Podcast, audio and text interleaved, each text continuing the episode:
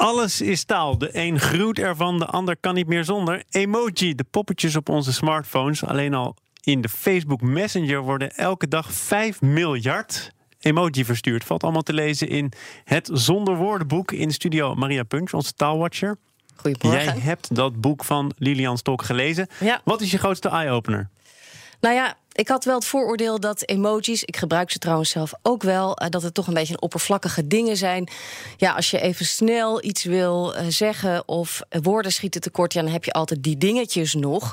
Uh, maar al lezend in dit heel goed geresearchde boek trouwens, uh, ontdekte ik dat er achter die karakters, die, die beeldkarakters, een hele interessante, gelaagde wereld schuil gaat. Met politieke dimensies, culturele dimensies. Ja, echt waar. Dan hebben we het niet meteen over de aubergine, denk ik. wel? nee, daar, daar komen we op. uh, maar dat het een taal is. En die is nog volop in ontwikkeling. En wij kunnen daar allemaal aan bijdragen.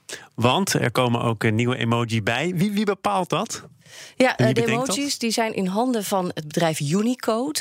Uh, dat bedrijf digitaliseert uh, taal voor computers. Um, de emojis die zijn afkomstig uit Japan. Dat zijn de beeldkarakters. zo omschrijft Lilian Stok, de schrijfster van dit boek, ook die, die typetjes, die tekentjes.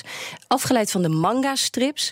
Um, en Unicode die, is een non-profit bedrijf. Dat is op zich wel weer grappig. Maar je kunt een abonnement nemen en dan heb je stemrecht. Dus je kunt voor 100 dollar per jaar kun je meepraten over welke emojis komen erbij of gaan er af. Uh, het duurste abonnement is 18.000 dollar. Nou, je begrijpt wel dat de grote techbedrijven die zitten voor de, voor de volle pond uh, in, de, in de raad, als het ware. Goh. En die hebben dan dus ook heel veel uh, in de melk te brokkelen. maar Unicode is ook wel gevoelig voor sociale druk. Zo noemde Stolk het voorbeeld van een meisje van 15. Die zocht naar een emoji met een hoofddoek en die was er niet.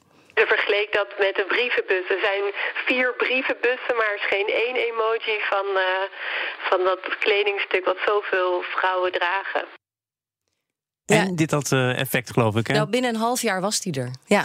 ja. en dat zonder dat er een euro aan gespendeerd hoefde te worden. De sociale ja. druk is op dat moment. Ja, dan gaat het uh, via de sociale media heel snel. Ik wist überhaupt niet dat uh, die emojis eigendom waren van een bedrijf. Want zo, zo schets je het toch eigenlijk. Ja, klopt. en die emojis zijn ook succesvol, want mensen waarderen ehm, beeld Nee, woord hoger dan beeld. Nou ja, hangt een beetje vanaf met wie je praat, denk ik. Ja, want jij bent iemand bijvoorbeeld die echt categorisch weigert om. Uh... Hij is een heder. Dat klopt. Ja. ja. ja. Maar dat uh, viel tot nu toe nog niet op, toch? Ik probeer het objectief te behandelen. Ik, ik, ik ja. voel me altijd een beetje geremd in onze WhatsApp-gesprekken. Ja, nou, daardoor ik, hebben we veel mag echt betere geen gesprekken. emoties gebruiken. Ja, nou, jij staat er dus wat orthodox in.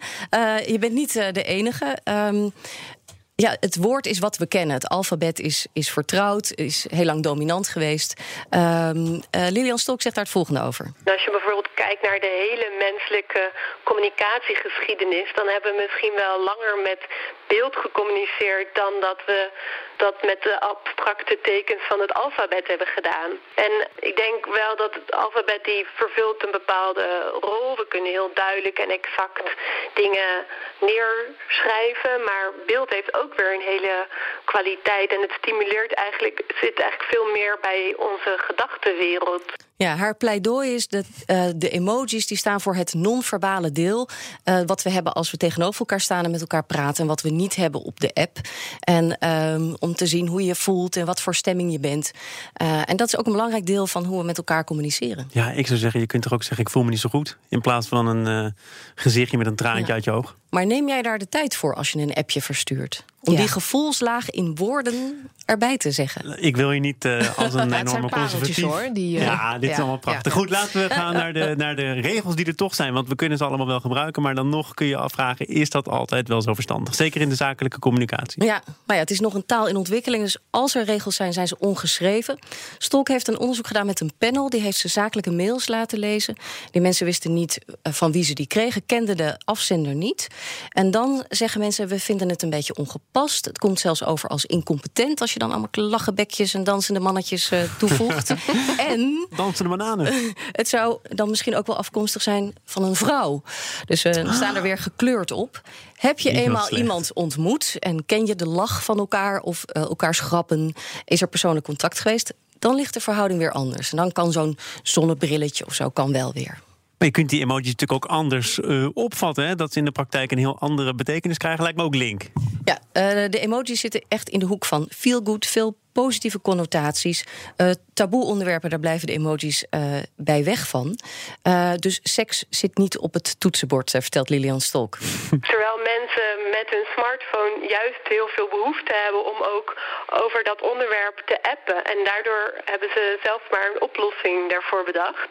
En heeft de aubergine, de, is een synoniem eigenlijk geworden voor het mannelijk geslachtsdeel. De aubergine. Nou, jullie zijn gewaarschuwd bij deze. Voor de volledigheid de persik heeft de rol van billen op zich genomen. We gaan de hele fruitschaal af. Laten we, laten we kijken tot slot naar hoe die trend zich gaat ontwikkelen. Ja, nou jij zei al, hè, van, er zijn haters, er zijn voorstanders. Uh, je hoeft niet te kiezen, je hoeft het niet te zien als een verrijking van de taal of een verarming. Uh, Lilian Stolk zegt het is een verbreding van ons repertoire. En doordat de technologie slimmer wordt, gaan we gewoon meer met beeld, met foto's, met dit soort dingen communiceren. Dus het is een groter repertoire. Het is niet uh, of-of, maar en-en.